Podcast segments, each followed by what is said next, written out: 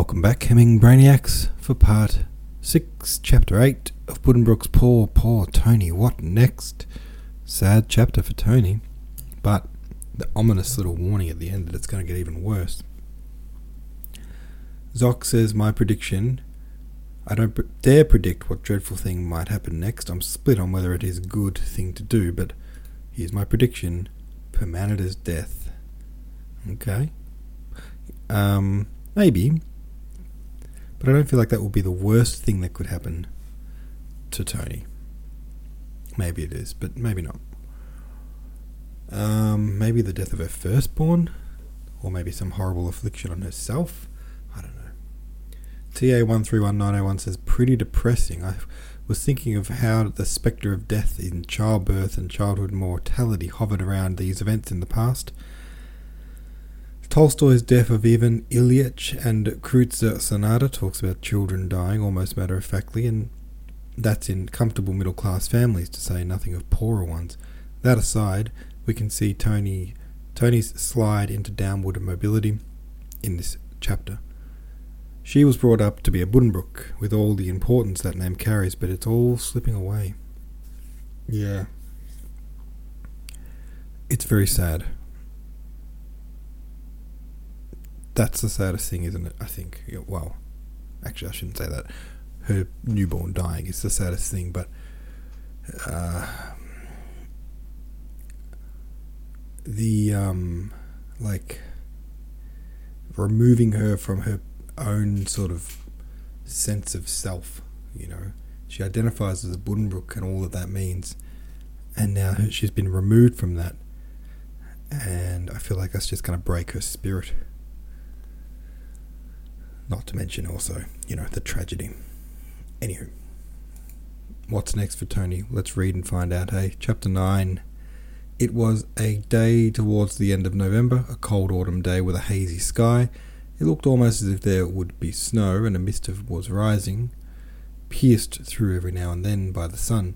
It was one of those days common in the seaport town when a sharp northeast wind whistled round the massive church corners, and influenzas were to be had cheap. Consul Thomas Buddenbrook entered the breakfast room toward midday to find his mother with her spectacles on her nose, bent over a paper on the table. Tom, she said, and she looked at him, holding the paper with both hands as if she hesitated to show it to him. Don't be startled, but it is not very good news. I don't understand. It is from Berlin. Something must have happened.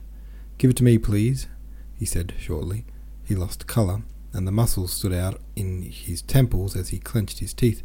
His gesture as he stretched out his hand was so full of decision that it was as if he said out loud, just tell me quickly, don't prepare me for it. He read the lines, still standing. One of his light eyebrows went up, and he drew the long ends of his moustache through his fingers. It was a telegram, and it said, Don't be frightened. Am coming at once with Erica. All is over. Your unhappy Antony. At once, at once, he said with irritation, looking at Frau Consul and giving his head a quick shake. What does she mean by at once? That is just a way of putting it, Tom. It doesn't mean anything in particular. She means by the next train or something like that. And from Berlin? What is she doing in Berlin? How did she get to Berlin? I don't know, Tom. I don't understand. The dispatch only came ten minutes ago. By, uh, but something must have happened, and we must just wait to see what it is. God in His mercy will turn it all to good. Sit down, my son, and eat your luncheon. He took his chair, and mechanically he poured out a glass of porter. All is over, he repeated, and then Antony. How childish. He ate and drank in silence. After a while, Frau Consul ventured to say, It must be something about Permaneder, don't you think, Tom? He shrugged his shoulders without looking up. As he went away, he said with his hands on the doorknob, Well, we must wait and see, as she is not likely to burst into the house in the middle of the night. She'll probably reach here sometime tomorrow. You will let me know, won't you? The Frau Consul waited for, from hour to hour. She had slept very badly, and in the night she rang for Ida Jungmann, who now slept in the back room of the entresol. She had Ida make her some eau sucrée, and she sat up in bed for a long time and embroidered. And now the forenoon passed in nervous expectancy when the consul came to second breakfast. He said that Tony could not arrive before the 3.33 train from Büchen, At that hour, the Frau Consul seated herself in the landscape room and tried to read out of a book with a black leather cover decorated with a gold palm leaf. It was a day like its predecessor cold, mist, wind. The stove crackled away behind its wrought iron screen. The old lady trembled and looked out the window whenever she heard a wagon. At four o'clock, when she had stopped watching and almost stopped thinking about her daughter, there was a stir below in the house. She hastily turned toward the window and wiped away the damp with her handkerchief. Yes, a carriage had stopped below, and someone was coming up the steps. She grasped the arms of her chair with both hands to rise, but then she thought better of it and sank back.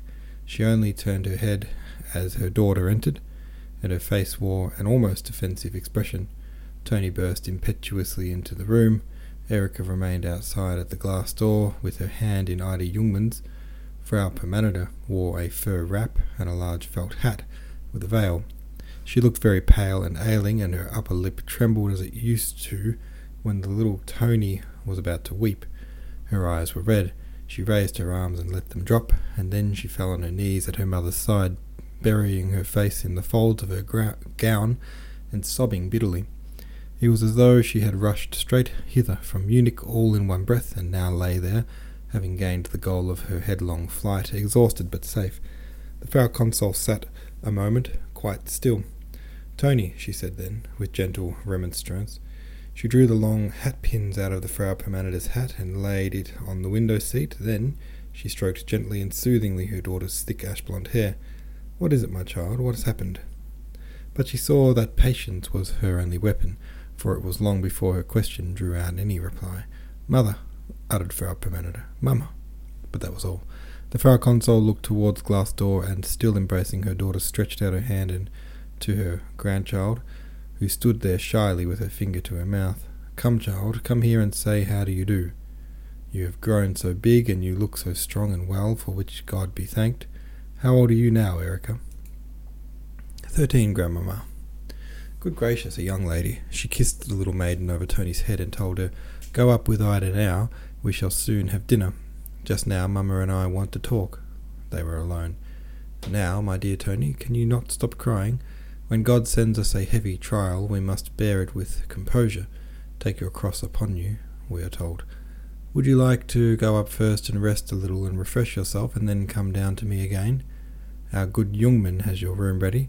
Thanks for your telegram, of course. It shocked us a good deal. She stopped, for Tony's voice came, all trembling and smothered, out of the folds of her gown. He is a wicked man, a wicked man, oh, he is.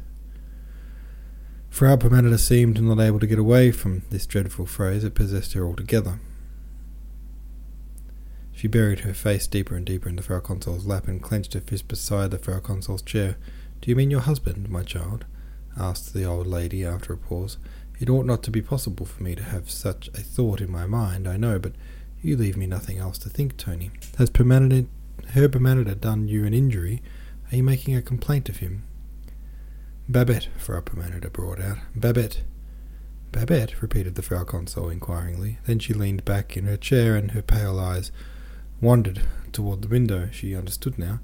There was a pause, broken by Tony's gradually decreasing sobs. Tony, said the Frau Consul after a little space, I see now that there has been an injury done you, that you have cause to complain.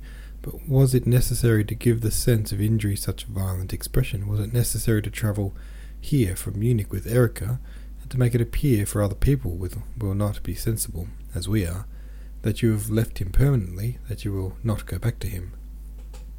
But I won't go back to him ever, never, cried Frau Permaneder.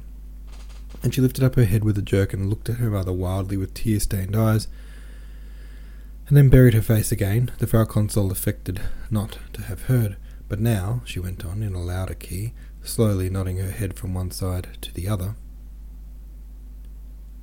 now that you are here, I'm glad you are, for you can unburden your heart and tell me everything, and then we shall see how we can put things right by talking, by taking thought, and by mutual forbearance and affection.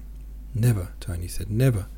And then she told her story. It was not all intelligible, for she spoke into the folds of her mother's stuff gown and broke into her own narrative with explosions of passionate anger, but What had happened was somewhat as follows. On the night of the 24th of the month, Madame Permaneder had gone to sleep very late, having been disturbed during the day by the nervous digestive trouble to which she was subject. She had been awakened about midnight out of a light slumber by a confused and continuous noise outside on the landing, a half suppressed and mysterious noise in which one distinguished the creaking of the stairs, a sort of giggling cough, smothered protesting words, and mixed with these the most singular snarling sounds, but there was no doubt whence they proceeded.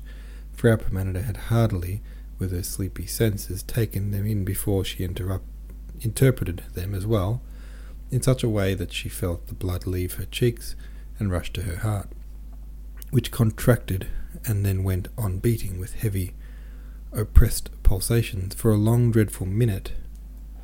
She lay among the pillows as if stunned, as if paralyzed. Then, as the shameless disturbance did not stop, she had with trembling hands kindled a light, had left her bed thrilling with horror, repulsion, and despair, had opened the door and hurried out onto the landing in her slippers, the light in her hand, to the top of the ladder. That went straight up from the house door to the first story, and there on the upper steps, in all its actuality, was indeed the very scene she had pictured in her mind's eye as she listened to the compromising noises. It was unseemly and indecent scuffle, a sort of wrestling match between Babette, the cook, and Herr Permaneder.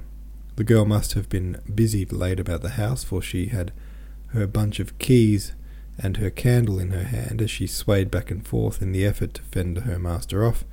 He, with his hat on the back of his head, held her round the body and kept making essays, now and then successfully, to press his face with its great walrus moustache against hers. As Antonia appeared, Babette exclaimed something that sounded like Jesus, Mary, and Joseph, and Jesus, Mary, and Joseph echoed Herr Permaneder likewise as he let go. Almost in the same second, the girl vanished, and there was Herr Permaneder left standing before his wife with drooping head, drooping arms, drooping moustache too, and all he could do all he could get out was some idiotic remark like, Holy cross, what a mess. When he ventured to lift his eyes, she was no longer there. She was in the bedchamber, half sitting, half lying on the bed, repeating over and over the frantic sobbing, Shame, shame. He leaned rather flabbily in the doorway and jerked his shoulder in her direction. Had he been closer, the gesture would have been a nudge to the ribs. Hey, Toner. Don't be a fool, you know. Say, you know, Franz, the Ramal, Ramsau Franz. He had his name day today, and we're all half seas over.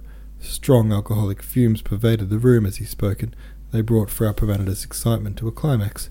She sobbed no more. She was no longer weak and faint. Carried away by frenzy, incapable of measuring her words, she poured out her disgust, her abhorrence, her complete and utter contempt and loathing of him, and all his ways. Herr Permaneder did not take it meekly. His head was hot, for he had treated his friend Franz not only to many beers, but to champagne wine as well. He answered and answered wildly, and quarrelled.